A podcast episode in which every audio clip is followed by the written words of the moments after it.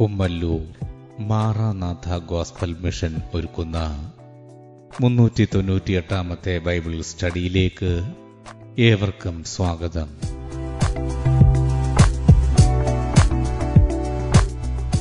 ശിഷ്യത്വം എന്ന വിഷയത്തിന്റെ മുന്നൂറ്റിയെട്ടാം ഭാഗത്തെ ആസ്പദമാക്കി ശിഷ്യത്വത്തിന്റെ അടിസ്ഥാനം എന്ന വിഷയത്തിന്റെ നൂറ്റി നാൽപ്പത്തിയൊന്നാം ഭാഗമാണ് നിങ്ങൾ കേൾക്കുവാൻ പോകുന്നത്.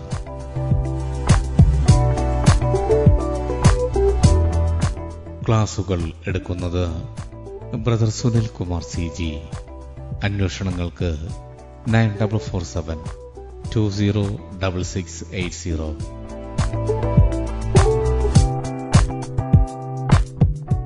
ഈ ക്ലാസുകളുടെ വീഡിയോ യൂട്യൂബിലും വെബ്സൈറ്റിലും ലഭ്യമാണ്. Amen T V network Trivandrum Kerala. Triple nine five nine seven five nine eight zero website W W W dot Amen T V network dot com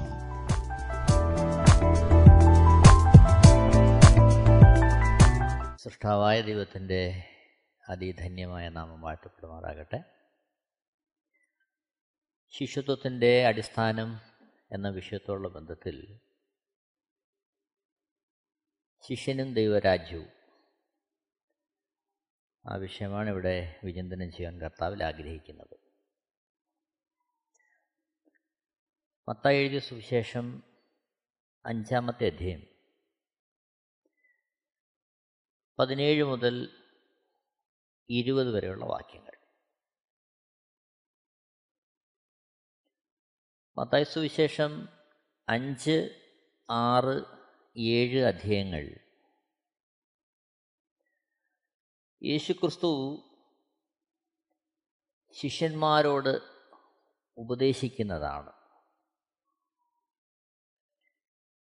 അത് ദൈവരാജ്യത്തിന്റെ അടിസ്ഥാന ഉപദേശങ്ങളാണ് യേശുക്രിസ്തു പങ്കുവയ്ക്കുന്നത്.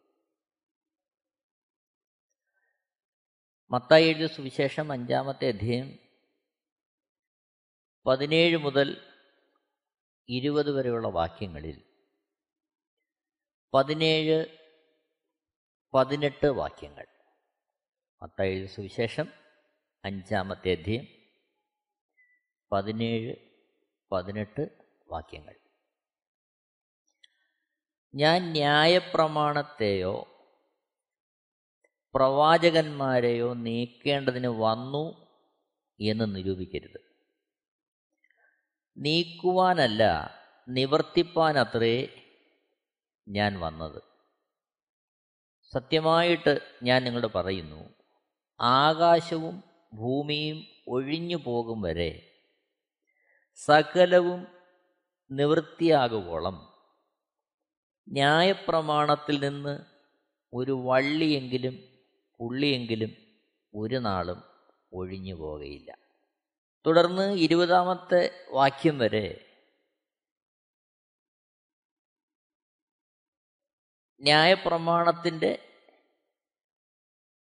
പഠനത്തെക്കുറിച്ചും പ്രായോഗികതയെക്കുറിച്ചുമാണ് യേശുക്രിസ്തു അവിടെ വിവരിക്കുന്നത്.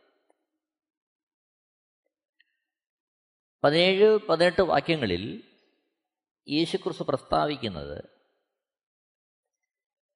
ന്യായപ്രമാണത്തെയോ പ്രവാചകന്മാരെയോ നീക്കേണ്ടതിനല്ല മറിച്ച് അതിനെ നിവർത്തിപ്പാനാണ് യേശുക്രിസ്തു വന്നത്. ന്യായപ്രമാണത്തെ നിവർത്തിക്കുവാൻ. അപ്പോൾ യേശുക്രിസ്തുവിന്റെ വരവിന്റെ കാതലായ ലക്ഷ്യവും അത് ന്യായപ്രമാണത്തിന് അനുസൃതമാണെന്നും ന്യായപ്രമാണത്തെ നിവർത്തിക്കുന്നതിനാണെന്നും യേശു ക്രിസ്തുവോട് വ്യക്തമാക്കുകയാണ്. ന്യായപ്രമാണത്തിന്റെ നിവൃത്തി. അതാണ് അവിടെ യേശു ക്രിസ്തു പറയുന്നത്. എങ്ങനെയാണ് യേശു ക്രിസ്തു ന്യായപ്രമാണത്തെ നിവർത്തിച്ചത്? ഇത് നമ്മൾ ചിന്തിക്കേണ്ടത് ആവശ്യമാണ് നീക്കുവാനല്ല നിവർത്തിപ്പാനത്രേ യേശുക്രിസ്തു വന്നത്. യേശുക്രിസ്തു അതെങ്ങനെയാണ് നിവർത്തിച്ചത്? അവിടെ യേശുക്രിസ്തു ന്യായപ്രമാണത്തെ നിവർത്തിച്ചത്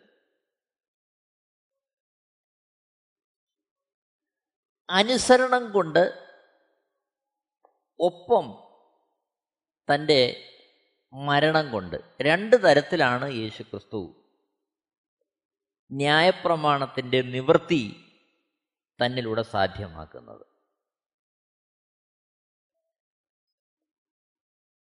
അതോടൊപ്പം ഓർക്കുക ഇതെല്ലാം തിരുവഴുത്തിനകത്ത് നിന്നുകൊണ്ടാണ് കർത്താവ് ചെയ്യുന്നത്. തിരുവഴുത്തിനകത്ത് നിന്നുകൊണ്ട്.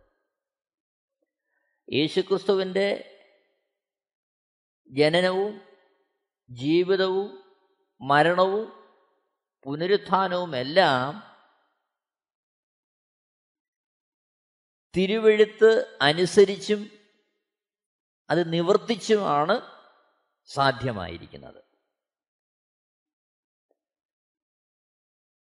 നൂറ്റി പത്തൊമ്പതാം സങ്കീർത്തനം എൺപത്തി ഒമ്പതാമത്തെ വാക്യം. നൂറ്റി പത്തൊൻപതാം സങ്കീർത്തനം എൺപത്തി ഒമ്പതാമത്തെ വാക്യം. യഹോവേ നിന്റെ വചനം സ്വർഗത്തിൽ എന്നേക്കും സ്ഥിരമായിരിക്കുന്നു. അപ്പോൾ തിരുവഴുത്തുകൾ സ്വർഗത്തിൽ എന്നേക്കും സ്ഥിരമായിരിക്കുന്നതാ. അതിന് മാറ്റമില്ല. യേശുക്രിസ്തു അത് നിവർത്തിക്കുവാനാണ് ഭൂമിയിലേക്ക് വന്നത്. യേശുക്രിസ്തു ന്യായപ്രമാണത്തെ നിവർത്തിക്കുവാനാണ് ഭൂമിയിലേക്ക് വന്നത്. അപ്പോൾ യേശുക്രിസ്തു ജീവിതം കൊണ്ട് ന്യായപ്രമാണത്തെ നിവർത്തിച്ചു. തന്റെ ജീവിതം ന്യായപ്രമാണത്തിന്റെ നിവൃത്തിയായിരുന്നു യേശുക്രിസ്തുവിന്റെ ജനനം തന്നെ ന്യായപ്രമാണത്തിന്റെ നിവൃത്തിയാ തിരുവഴുത്തിന്റെ നിവൃത്തിയാ.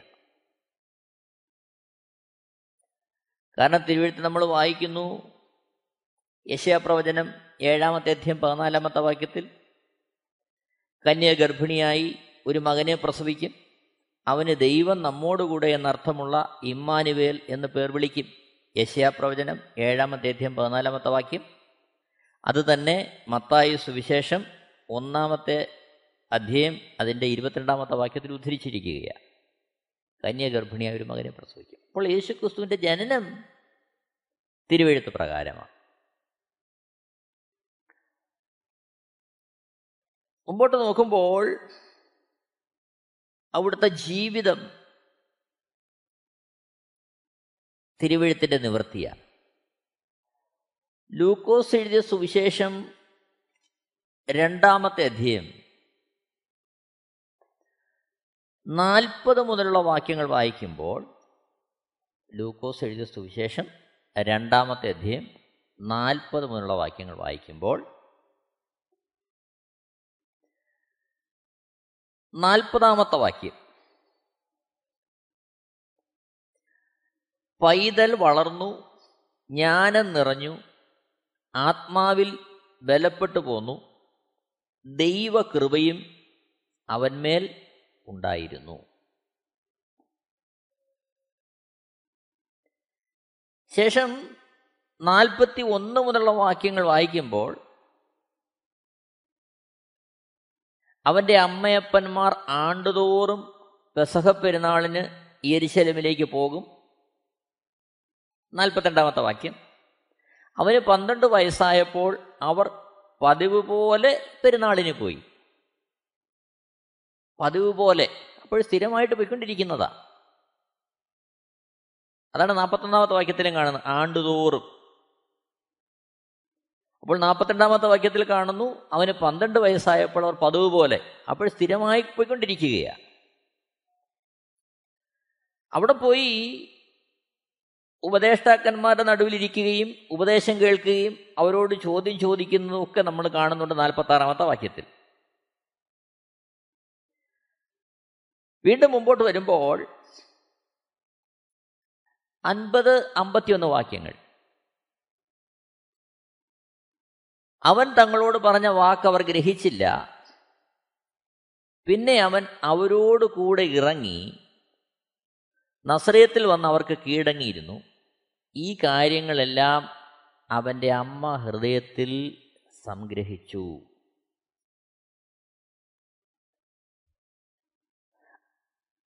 അമ്പത്തി ഒന്നാമത്തെ വാക്യത്തിൽ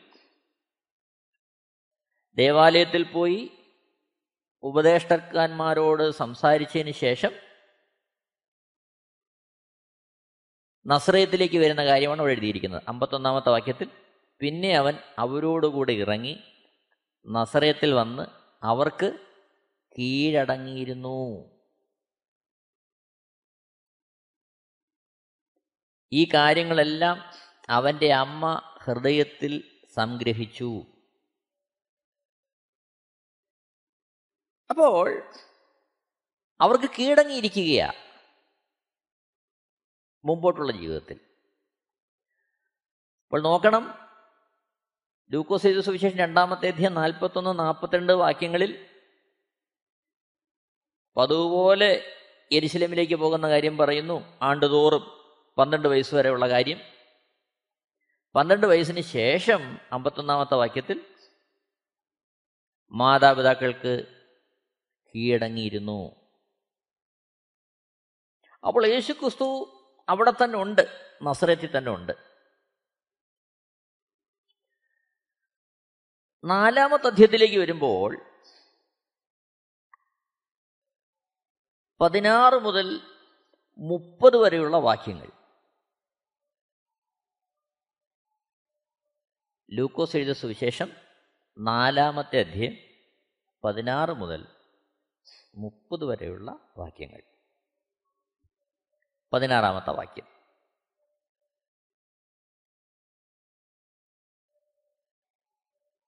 അവൻ വളർന്ന നസ്രയത്തിൽ വന്നു.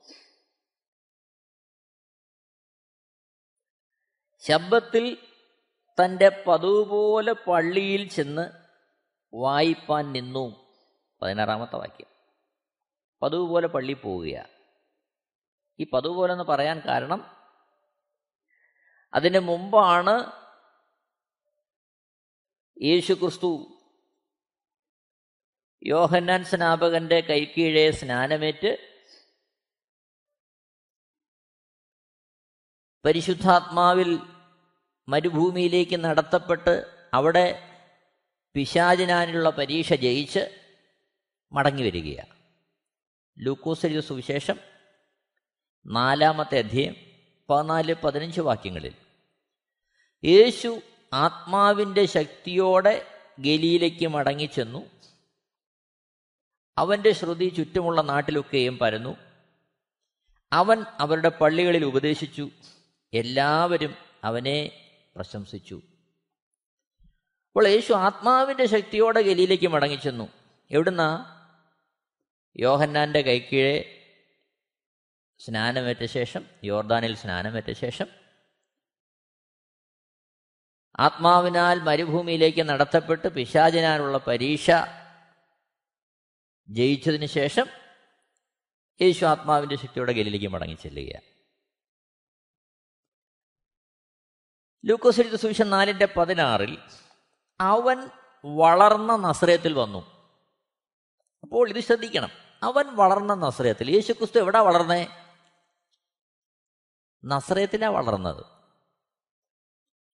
കാരണം ഈ കാലഘട്ടത്തിൽ അനേകർ പറയുന്നുണ്ട് യേശു ക്രിസ്തു നസ്രയത്തിൽ നിന്ന് പല രാജ്യങ്ങളിലേക്ക് പോയി. പല ഗുരുക്കന്മാരുടെ അടുത്തൊന്നും പഠിച്ചു എന്നൊക്കെ ഉള്ള ആശയങ്ങൾ പങ്കുവയ്ക്കുന്നുണ്ട്. എന്നാൽ വിശുദ്ധ വേദപുസ്തകം പരിശോധിക്കുമ്പോഴറിയാം യേശുക്രിസ്തു വളർന്നത് നസ്രയത്തിൽ തന്നെയാണ് ലൂക്കോസ് നാലിന്റെ പതിനാറ് അവൻ വളർന്ന നസ്രയത്തിൽ. നസ്രയത്തിലാണ് വളർന്നത് യേശു. പന്ത്രണ്ടാമത്തെ വയസ്സിൽ എരിശിലേമിലേക്ക് പോകുന്ന കാണുന്നുണ്ട്. ലൂക്കോസ് സൂഷൻ രണ്ടിന്റെ നാൽപ്പത്തി നാൽപ്പത്തിരണ്ട് വാക്യങ്ങളിൽ ശേഷം ലൂക്കോസ് സൂഷൻ രണ്ടിന്റെ അമ്പത്തി ഒന്നിൽ മാതാപിതാക്കൾക്ക് കീഴടങ്ങിയിരിക്കുന്നതായിട്ട് കാണുന്നുണ്ട്. ലൂക്കോസ് ചെയ്ത സുവിശേഷം നാലാമത്തെ അധ്യയം പതിനാറാമത്തെ വാക്യത്തിലേക്ക് വരുമ്പോൾ അവൻ വളർന്ന നസ്രയത്തിൽ യേശുക്രിസ്തു വളർന്നത് നസ്രയത്തിലാണെന്ന് കാണുന്നു. ആ വാക്യത്തിൽ തന്നെ ശമ്പത്തിൽ തന്റെ പതിവ് പോലെ പള്ളിയിൽ ചെന്ന് വായ്പാൻ എഴുന്നേറ്റുന്നു അപ്പോൾ പതിവ് പോലെ. അപ്പോൾ അത് പതിവാ. അപ്പോൾ യേശുക്രിസ്തു നസരത്തിൽ തന്നെ ഉണ്ട്. എല്ലാ ശബ്ദത്തിലും പള്ളിയിൽ പോകുന്നത് തന്റെ പതിവായിരുന്നു. അതേപോലെ പള്ളിയിൽ പോയി. അപ്പോൾ ഓർക്കുക യേശുക്രിസ്തു വളർന്നത് നസറത്തിൽ തന്നെയാ യേശുക്രിസ്തു അവിടെ നിങ്ങൾക്കും പോയിട്ടില്ല എന്ന് നമ്മൾ മനസ്സിലാക്കാൻ കഴിയുന്നുണ്ട്. അതേസമയം യേശുക്രിസ്തുവിന്റെ ജീവിതം കൊണ്ട് ന്യായപ്രമാണത്തെ നിവർത്തിക്കുകയാണ്. യേശുക്രിസ്തു മുപ്പതാമത്തെ വയസ്സിൽ പൊതുജനത്തിന്റെ മധ്യേ ശുശ്രൂഷയ്ക്കായിട്ട് ഇറങ്ങുകയാണ് അപ്പോൾ ഈ മുപ്പത് വയസ്സുവരെയുള്ള തന്റെ ജീവിതം ഒരു വ്യക്തിക്ക് പോലും ചോദ്യം ചെയ്യുവാൻ ഇട നൽകാത്ത വണ്ണം പാപരഹിതമായിരുന്നു വിശുദ്ധമായിരുന്നു സാക്ഷ്യമുള്ളതായിരുന്നു. യോഹന്നാൻ സുവിശേഷം എട്ടാമത്തെ അധ്യായം നാൽപ്പത്തി ആറാമത്തെ വാക്യം. നിങ്ങളിൽ ആർ എന്നെ പാപത്തെക്കുറിച്ച് ബോധം വരുത്തുന്നു? ഞാൻ സത്യം പറയുന്നു എങ്കിൽ നിങ്ങൾ എന്നെ വിശ്വസിക്കാത്തത് എന്ത്? ഈ വാക്യത്തിന് ഒത്തിരി അർത്ഥവ്യാപ്തിയുണ്ട്. നിങ്ങളിൽ ആർ എന്നെ പാപത്തെക്കുറിച്ച് ബോധം വരുത്തുന്നു എന്ന് ചോദിക്കുമ്പോൾ താൻ ജനിച്ച വളർന്ന സമൂഹത്തിൽ നിന്നുകൊണ്ട്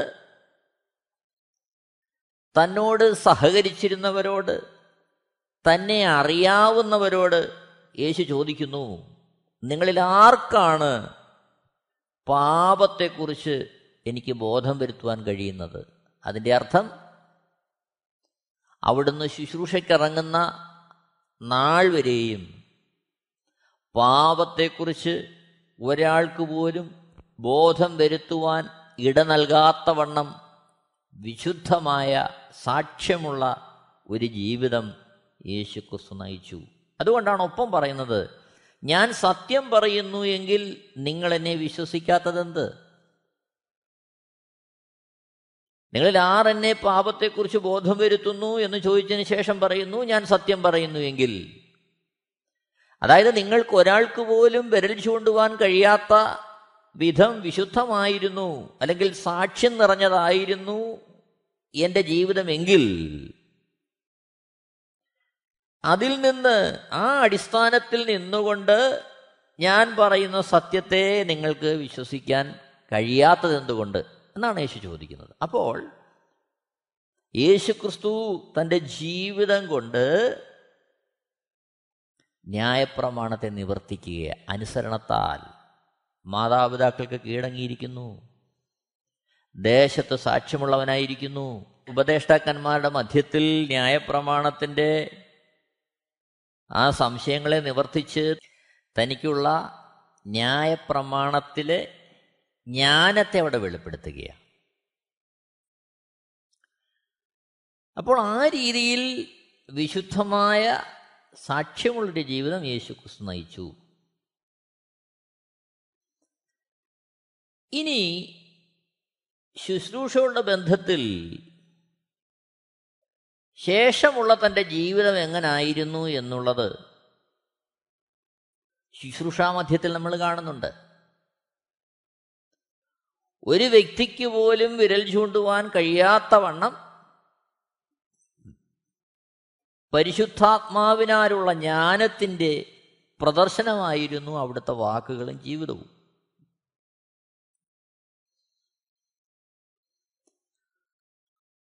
പോരാ അവിടുത്തെ ജീവിതം ന്യായപ്രമാണത്തിന്റെ സമ്പൂർണ നിവൃത്തിയായി മാറുകയാണ്. റോമാലേഖനം എട്ടാമത്തെ അധ്യയം മൂന്ന് നാല് വാക്യങ്ങൾ. റോമാലേഖനം എട്ടാമത്തെ അധ്യയം മൂന്ന് നാല് വാക്യങ്ങൾ. ജഡത്താലുള്ള ബലഹീനത നിമിത്തം ന്യായപ്രമാണത്തിന് കഴിയാഞ്ഞതിനെ സാധിപ്പാൻ ദൈവം തന്റെ പുത്രനെ പാപജഡത്തിന്റെ സാദൃശ്യത്തിലും പാപം നിമിത്തവും അയച്ചു. പാപത്തിന് ജഡത്തിൽ ശിക്ഷ വിധിച്ചു. നാലാമത്തെ വാക്യം. ജഡത്തെയല്ല ആത്മാവിനെ അത്രേ അനുസരിച്ചു നടക്കുന്ന നമ്മിൽ ന്യായപ്രമാണത്തിന്റെ നീതി നിവൃത്തിയാകേണ്ടതിന് തന്നെ.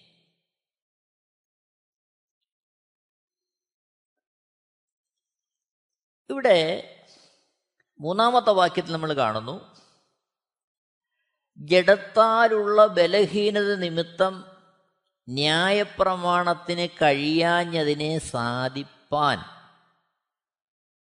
ദൈവം തന്റെ പുത്രനെ പാപജടത്തിന്റെ സാദൃശ്യത്തിലും പാപം നിമിത്തവും അയച്ചു. പാപത്തിന് ജഡത്തിൽ ശിക്ഷ വിധിച്ചു.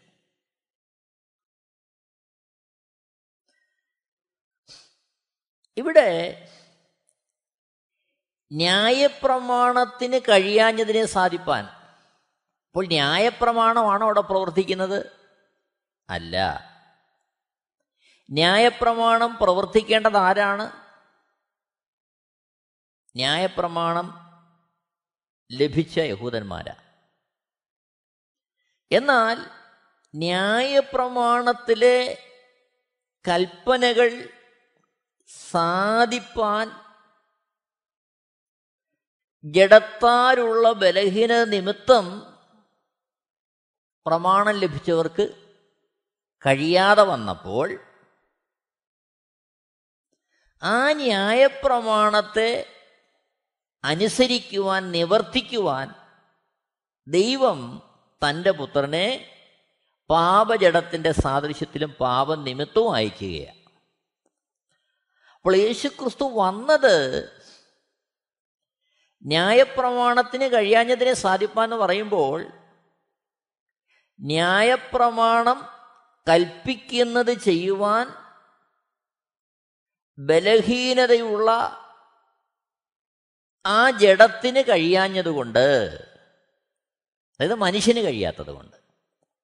ന്യായപ്രമാണം പറയുന്ന കാര്യങ്ങൾ പൂർത്തീകരിക്കുവാൻ ബലഹീനരായ മനുഷ്യർക്ക് സാധിക്കാത്തത് കൊണ്ട് ആ ന്യായപ്രമാണത്തിനെ നിവർത്തിക്കുവാൻ ദൈവം എന്ത് ചെയ്തു? തന്റെ പുത്രനെ പാപജടത്തിന്റെ സാദൃശ്യത്തിലും പാപനിമിത്തം അയച്ചു. അപ്പോൾ മനുഷ്യരൂപത്തിൽ യേശുക്രിസ്തു ഭൂമിയിലേക്ക് വന്നു. എന്തിനാണ്? സാധാരണ മനുഷ്യന് ഉപദേശം ലഭ്യമായ വീണുപോയ മനുഷ്യന് ന്യായപ്രമാണത്തെ അനുസരിക്കുവാനുള്ള പ്രാപ്തി ഇല്ലാത്തതുകൊണ്ട് പ്രാപ്തിയുള്ള യേശുക്രിസ്തുവിനെ ഭൂമിയിലേക്ക് അയച്ചു. ന്യായപ്രമാണത്തിന് കുഴപ്പമുള്ളതുകൊണ്ടല്ല മനുഷ്യൻ വീണുപോയതുകൊണ്ട് പാപത്തിൽ പിടിക്കപ്പെട്ടതുകൊണ്ട് പിശാചിന്റെ അധീനതയിലായതുകൊണ്ട് ആ മനുഷ്യന് എന്ത് ചെയ്യാൻ കഴിയുന്നില്ല? ന്യായപ്രമാണം പറയുന്ന നല്ല കാര്യങ്ങൾ ചെയ്യാൻ അവന് കഴിയുന്നില്ല. ത്രാണിയില്ലാതെ വന്നു.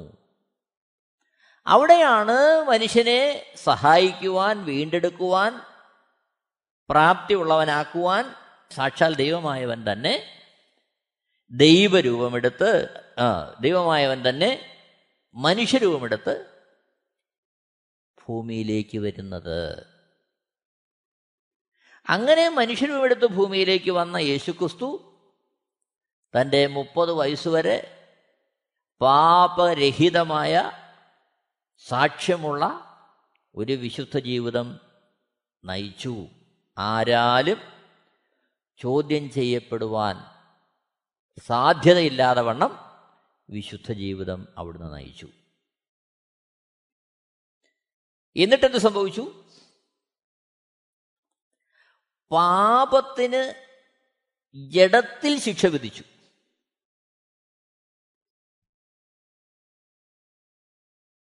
മറ്റൊരു ഭാഷാന്തരത്തിൽ ഇങ്ങനെ കാണുന്നു. ജഡത്തിൽ പാപത്തിന് ശിക്ഷ വിധിച്ചു. അപ്പോൾ യേശുക്രിസ്തുവിന്റെ ശരീരത്തിൽ പാപത്തെ ശിക്ഷിക്കുകയാണ്. പാപത്തിന് ശിക്ഷ വിധിക്കുകയാണ് പാപമോചനം വരുത്തുകയാണ്